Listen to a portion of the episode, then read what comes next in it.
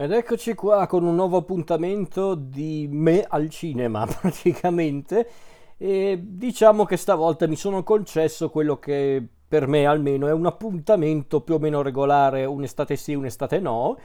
proprio di quelli che sono diventati per me degli appuntamenti cinematografici estivi immancabili, ovvero sono andato a vedere l'ultimo film della saga della Notte del Giudizio o come recita il titolo originale The Purge, che per chi non la conosce mm, la vedo difficile perché è abbastanza famosa, è una saga assai nota, però per chi non lo sa, la saga della notte del giudizio è una serie cinematografica ambientato in un futuro semi-distopico, dico semi-distopico perché effettivamente il soggetto presentato si basa su un concetto che non esiste nel mondo reale, però dico semi perché comunque c'è quell'aspetto incredibilmente verosimile che, lo, che rende questa saga molto inquietante, molto terrificante. Eh, una saga composta essenzialmente con questo film che, di cui voglio parlare oggi, ovvero La notte del giudizio per sempre, è una saga composta da 5 film e addirittura una serie tv che però è stata già chiusa dopo due stagioni. E come dicevo di cosa parla questa saga? La saga si basa su eh, su appunto una sorta di realtà alternativa, anzi, se vogliamo dirla tutta, è praticamente un'ucronia quella di, eh, di, appunto della saga della notte del giudizio, per chi non sa cos'è l'ucronia, è un genere di è un genere narrativo fan, fantastico, a volte anche fantascientifico, però soprattutto fantasy, di tipo fantasioso, basato sulla premessa che, eh, che appunto il mondo, la storia del, del mondo abbia seguito una, una strada alternativa rispetto a quello reale, nel senso quindi il nostro mondo viene ritratto in questa, in questa serie di film, ma in una chiave diversa, proprio si è preso una strada diversa rispetto a quella che sta seguendo tuttora. Perché infatti la, l'intera storia della Notte del Giudizio si basa appunto su una, una, una festività, neanche una festività, un evento eh, che avviene ogni anno negli Stati Uniti d'America, ovvero una giornata, una, una giornata di 12 ore in cui... Eh, dicevo che è mm, appunto una, realtà, una giornata di 12 ore in cui ogni crimine incluso l'omicidio, è reso legale. E quindi appunto, come viene chiamato in, in, nel, nell'adattamento italiano, lo sfogo è proprio questo, questo evento che accade una volta all'anno in cui per 12 ore tu puoi fare qualsiasi cosa perché non esiste la legge, tutto quanto è illegale, eh, tutti i, i, crimini possibili, compreso l'omicidio, sono appunto legittimati dal, da, appunto, da questa giornata creata dai, da questa organizzazione nota come i nuovi padri fondatori d'America, eh, che è essenzialmente un regime totalitario. E appunto, essenzialmente l'idea è che lo sfogo sia una giornata che permetta alle persone di, appunto, di sfogarsi, di ehm, di dare sfogo a tutta la loro bestialità, la loro malvagità e violenza che insita in loro stessi,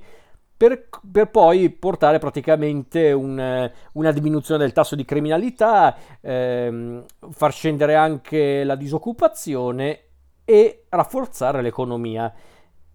Anche se poi in realtà nel corso dei film ci rendiamo conto che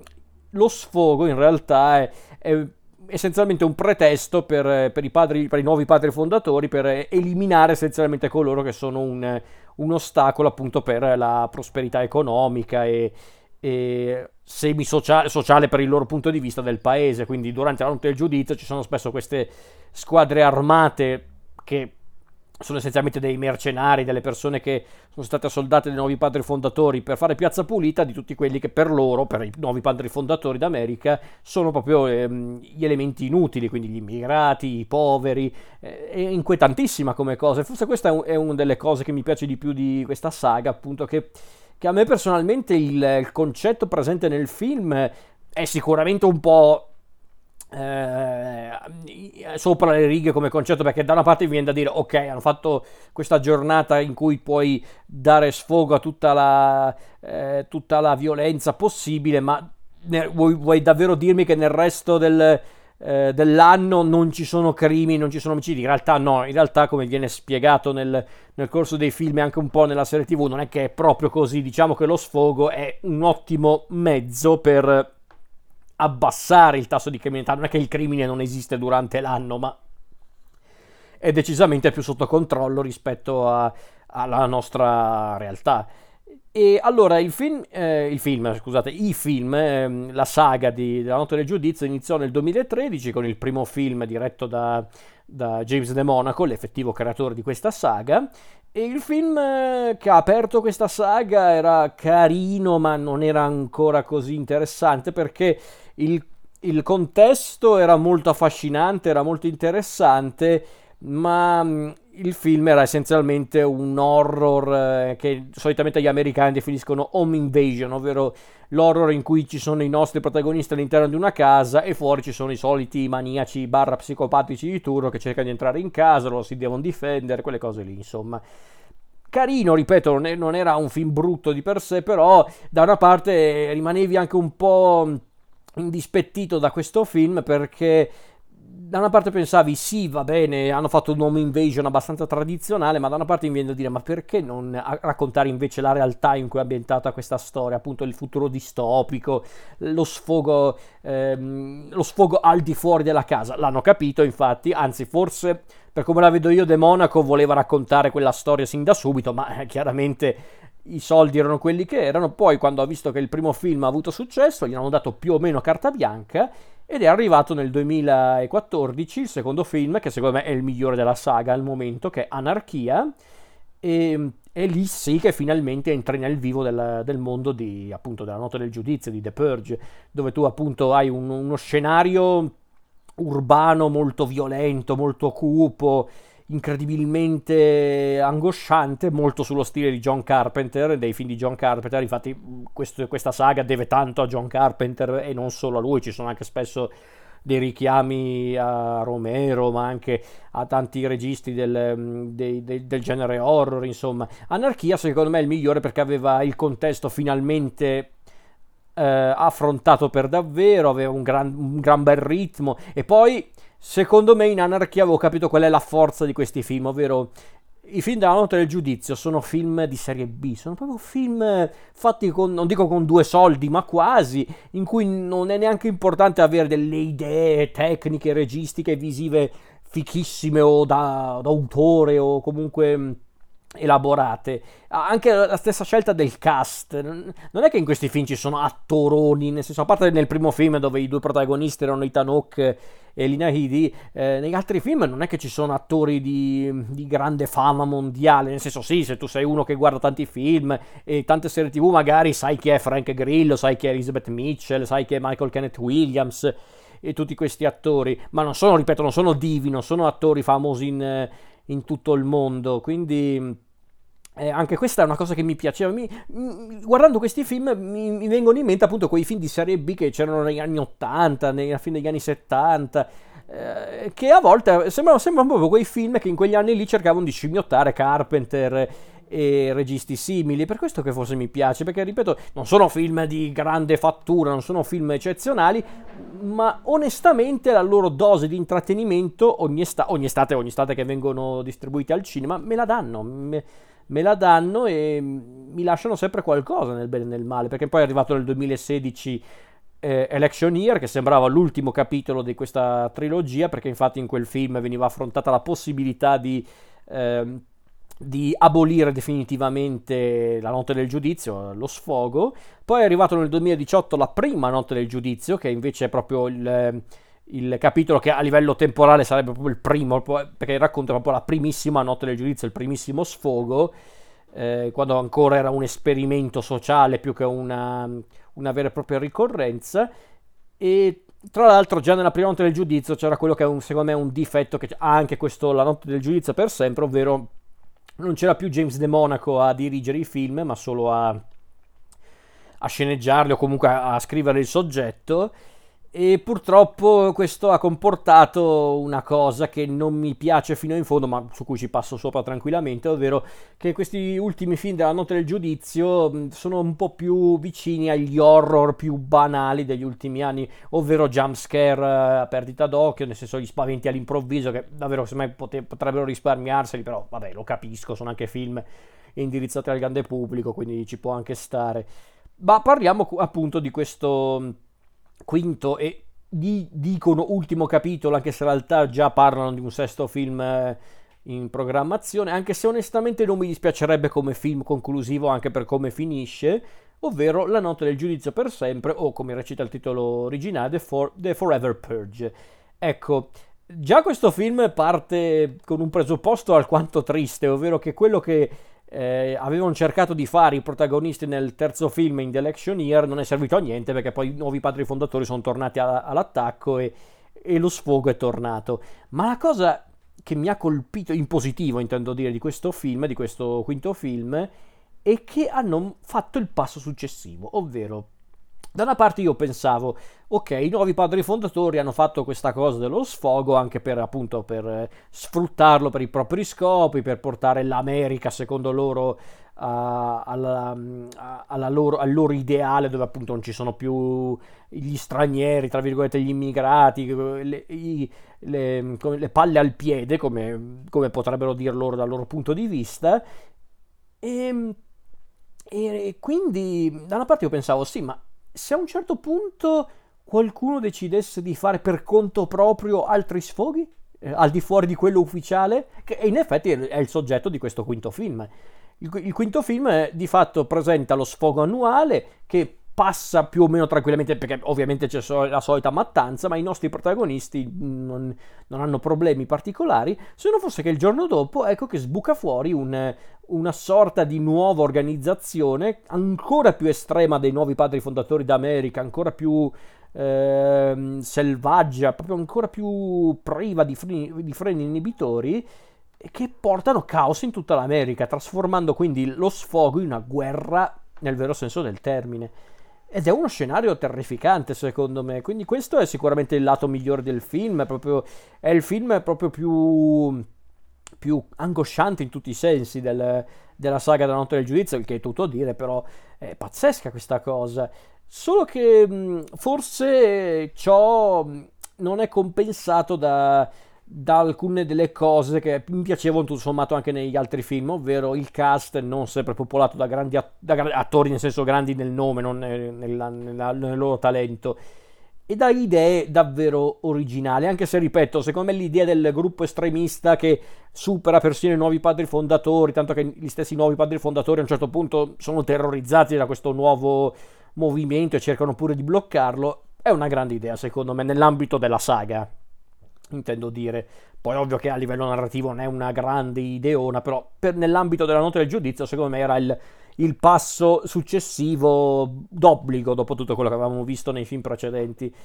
E, ehm, il cast di per sé mi piace, mi piace, anche perché abbiamo Anna della Reghera come protagonista, abbiamo Tenoch Huerta come protagonista, perché qui ovviamente c'è anche la, l'aspetto sociale tipico della saga della notte del giudizio, qui c'è il confronto tra il Messico e gli Stati Uniti d'America, quindi abbiamo una coppia di americani caucasici e dall'altra parte i due messicani, appunto da una parte Adele e Juan interpretati da Anna della Reghera e Tenoch Huerta, dall'altra invece abbiamo i Tucker che sono invece proprio i classici eh, texani americani che hanno il ranch, che si credono, non dico superiori agli altri, ma che magari ehm, a volte trattano con un po' di sufficienza quelli un po' più poveri o anche gli immigrati, quindi abbiamo appunto i Tucker che sono eh, Josh Lucas, eh, Cassidy Freeman, eh, Liven Rambin e Will Patton. E,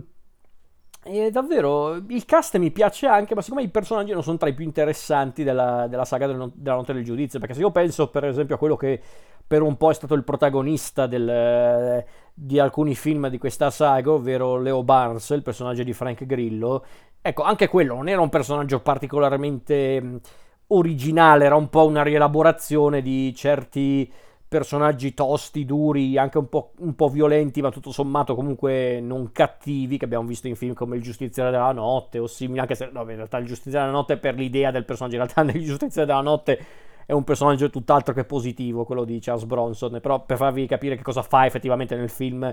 nei film il personaggio di Frank Grillo. Ecco, se però Leo Barnes era un personaggio che ti piaceva anche perché Frank Grillo aveva un carisma incredibile sullo schermo ed era anche comunque un personaggio tostissimo ma anche comunque buono, eh, qui gli attori bravi, per carità, alcuni tostissimi, perché se penso ad Adela, che il personaggio di Anna della Raghera, questa donna molto tosta, molto forte, ma non, non, non, non, quel genere di donna tosta fatta apposta per far capire che anche le donne, no, nel senso è un personaggio concreto che, che sa il fatto suo, che sa, sa difendersi come può, ma che non è che lo fa per emancipazione, lo fa perché lo sa fare, appunto.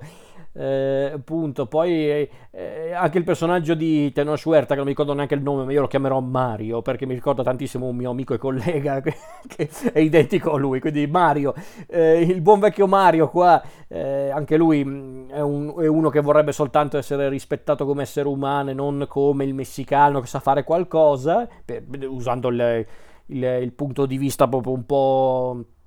ricorrente di certi personaggi di questo film però, ripeto, mm, sì, non, è, non, sono personaggi fantastici, secondo me per gli standard anche della nota del giudizio non sono personaggi particolarmente memorabili, ma ci può anche stare per carità, nel senso, come dicevo, la nota del giudizio è una saga thriller, barra horror, barra fantascientifica, su cui alla fine non è che tu vai a vederli per questi film, devo dire, non li vai a vedere per, per la perizia tecnica o per eh, le recitazioni da da premio Oscar, ma perché sono film di intrattenimento fatti come, come si deve, nel senso sono film proprio che ti, cioè non che ti rilassano, nel senso che ti, ti, fanno apprezzare la voglia anche solo di fare un po' di cinema, gi- cinema di genere, cinema magari anche un po' di, di serie B, ma cinema, cinema nel vero senso del termine, per questo che mi piace tanto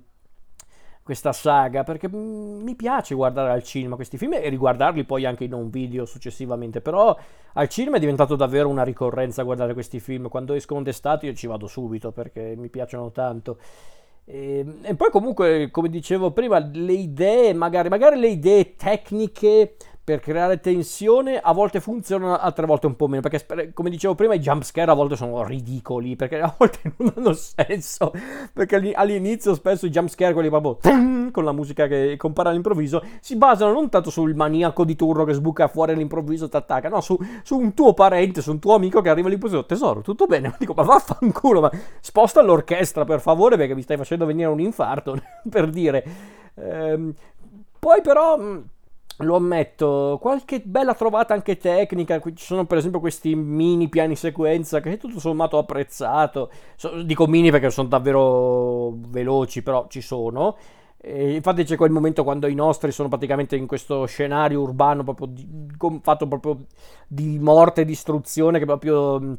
coloro che si muovono davvero come se fossero su un campo di battaglia, come se fossero davvero in guerra. Secondo me è una scena che fa il suo effetto. C'è forse anche quell'elemento che piaceva di più ai fan un po' più superficiali di questa saga, ovvero l'elemento più pittoresco della saga, quindi le, eh, il modo con cui i nostri amati psicopatici, amati un cazzo però per fa- era per scherzare, i maniaci di turno avevano sempre qualche maschera, qualche trucco, qualche, qualche modo di presentarsi sempre diverso. Qua invece c'è per carità quell'aspetto, ma non gli hanno dato così tanto peso come in altri film della saga, anche giustamente perché dopo un po' diventava anche un po' un esercizio di stile un po' futile, perché alla fin fine non era neanche quello l'aspetto più importante della saga. Però, come dicevo prima, qualche idea narrativa comunque mi piaceva, perché l'idea appunto del gruppo estremista che supera i nuovi padri fondatori, che porta letteralmente l'America verso la rovina, era l'idea che secondo me serviva per portare avanti questa saga e di più, perché se, se, questo quinto film fosse stato di nuovo lo sfogo regolare con i personaggi di turno che devono sopravvivere alla notte, cioè, per carità avrebbe funzionato comunque, immagino, però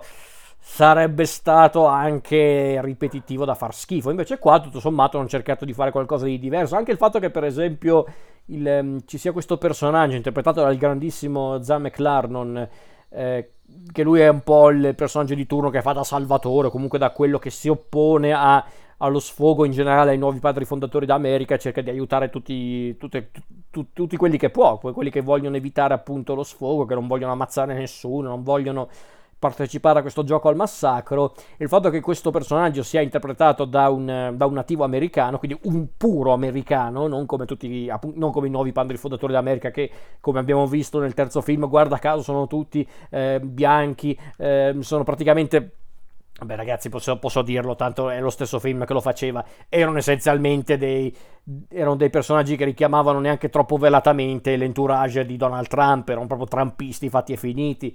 e quel film lì mh, mm, non ci andava neanche troppo leggero con la situazione politica che si stava creando in America con la vittoria di Donald Trump ehm, appunto alla presidenza degli Stati Uniti d'America, addirittura il personaggio principale di quel film di Election Year, eh, eh, quello Charlene Rohan, il personaggio di Elizabeth Mitchell, era essenzialmente una versione magari un po' più... Ehm, un po' più positiva, comunque un po' più conciliante di Hillary Clinton, quindi L'aspetto politico e sociale c'è sempre stato eh, nella saga della notte del giudizio, magari nel primo film si notava un po' meno, però c'era anche lì. E quindi questa, questa, cosa appunto che hanno fatto in questo film, appunto con la presenza di Zamek Larnon, appunto un nativo americano che è il, colui che cerca davvero di difendere i valori della sua terra aiutando coloro che hanno, ne hanno bisogno, l'ho trovata un'idea magari un po' retorica, non dico di no, ma tutto sommato anche sensata con il discorso. Quindi mi è piaciuto questo film, devo essere onesto, ma mi piacciono questi film perché questi quelli della notte del giudizio per tante cose, perché appunto sono film che di per sé hanno delle pretese, perché mm, sarebbe sbagliato dire che non ce l'hanno, non, non hanno pretese, perché appunto eh, il contesto politico e sociale, sociopolitico to, che viene affrontato nei, nei cinque film c'è, è inutile negare che non ci sia però non, eh, non, sminuiscono l'aspetto legato al, allo spettacolo, all'intrattenimento, un intrattenimento magari a volte un po' sopra le righe per carità, ma mai del tutto stupido. Personalmente questi film non, non sfociano mai nel ridicolo, per me è quasi miracoloso arrivati al quinto film a non arrivare mai davvero verso quella linea di confine che trasformerebbe un film un po', un po assurdo, un po' sopra le righe per poi trasformarlo in un film appunto stupido, ridicolo. Secondo me non sono ancora arrivati a quel punto. Dovrebbero, secondo me, non tirare troppo la corda, secondo me, con questi film, perché, ripeto, mm, non so se è ufficiale questa cosa, ma pare abbiano voluto eh, già, par- nel senso, pare che abbiano già pensato a un ipotetico sesto film da, da realizzare eh, perché appunto inizialmente questo quinto film doveva essere l'ultimo della saga, ma pare che Jason Bloom, che è uno dei produttori, uno dei capocci della Blumhouse, che da sempre ha prodotto i film della notte del giudizio, pare che stia cercando di convincere James De Monaco a, crea- a continuare la storia. E pare che abbiano appunto confermato... Eh, cioè, pare che lo stesso De Monaco abbia confermato l'idea di fare un sesto film di, appunto, della notte del giudizio, con stavolta di nuovo protagonista Leo Barnes, il personaggio di Frank Grillo, eh, e magari di spostare il contesto della notte del giudizio su una scala mondiale, che in effetti è una cosa anche molto sensata, eh, che peraltro veniva anche un po' accennata nel, nel terzo film, perché c'era questo aspetto anche quello abbastanza inquietante del, dei turisti europei che andavano apposta in America per partecipare alla notte del giudizio, quindi secondo me davvero le potenzialità per continuare questa saga ci sono, però spero che non vadano troppo oltre perché secondo me a un certo punto davvero si rischia non solo di, di far rompere le palle agli spettatori, ma anche proprio di, di perdere tutte le idee e tutta la grande potenzialità di questa saga, secondo me. Cioè a un certo punto potrebbe succedere quello che era già successo alla saga di Solo Enigmista, che non è la stessa cosa, lo so, però per farvi capire. E già secondo me Solo Enigmista il primo Solo Enigmista era un film un po' sopravvalutato che poi hanno trasformato in una saga che era essenzialmente una gara che ammazzava più persone in modo creativo, però questo è un altro discorso. Però per il momento il quinto capitolo della notte del giudizio, la notte del giudizio per sempre o The Forever Purge, secondo me fa il suo dovere, l'ha fatto alla grande e mamma mia, io speravo che fosse così, che fosse appunto un film che riuscisse a soddisfarmi al cinema. Per ora la saga della notte del giudizio non mi ha ancora deluso per davvero, vabbè il primo film è un altro discorso, però per ora da Anarchia a questo film rimane una delle mie saghe preferite che guardo al cinema. Io ci vedo più cinema qui in questi film che non hanno neanche pretese artistiche cinematografiche alte piuttosto che nei film commerciali che stanno già facendo adesso al cinema, giustamente perché devono anche far riguadagnare i soldi al cinema, non sto criticando questa cosa, per carità. Cioè, Black Widow io non vado a vederlo, ragazzi, perché non mi interessa. Io non do i soldi alla Disney per un po' perché mi hanno fatto incazzare durante la pandemia. Sto scherzando, eh, chiaramente, ma non vado a vederlo perché non mi interessa particolarmente. Però non critico il fatto che ci sia quel film al cinema, perché giustamente i, i, i cinema hanno bisogno di questi film anche un po' in, non ignoranti, ma che proprio non sono ricchi di pretese, perché la gente va a vederli. Si vede perché Black Widow ha fatto un incasso incredibile in neanche una settimana eh, il che non, è, non, era una cosa così scontata, quindi i soldi fanno bene alle sale cinematografiche, ma immagino poi a, anche ad agosto, quando arriverà il nuovo Fast and Furious, quando arriverà il Suicide Squad di James Gunn, eh, hai voglia, nel senso. Quindi mi fa piacere, ma tra l'altro anche questi film, questi, questi qua della nota del giudizio comunque hanno una, una schiera... Eh, non dico grossa, ma fedele di spettatori, quindi porteranno anche questi diversi soldi al cinema. Hanno avuto anche, anche in America, hanno portato non pochi soldi questo, questo, film, questo film, nel senso La notte del giudizio per sempre non ha portato pochi soldi ehm, al, ehm, al, botteghino e mi fa, mi fa, solo piacere, davvero mi fa solo piacere perché cazzarola è ora che il cinema torni ad essere un, una realtà molto più consistente dopo un anno e mezzo in cui il, proprio sistema cinematografico è stato trattato come l'ultimo degli stronzi, quindi mi fa piacere che anche film di questo tipo possano riportare le persone al cinema e di conseguenza farci ricordare perché il cinema è al cinema, porca di quella miseria.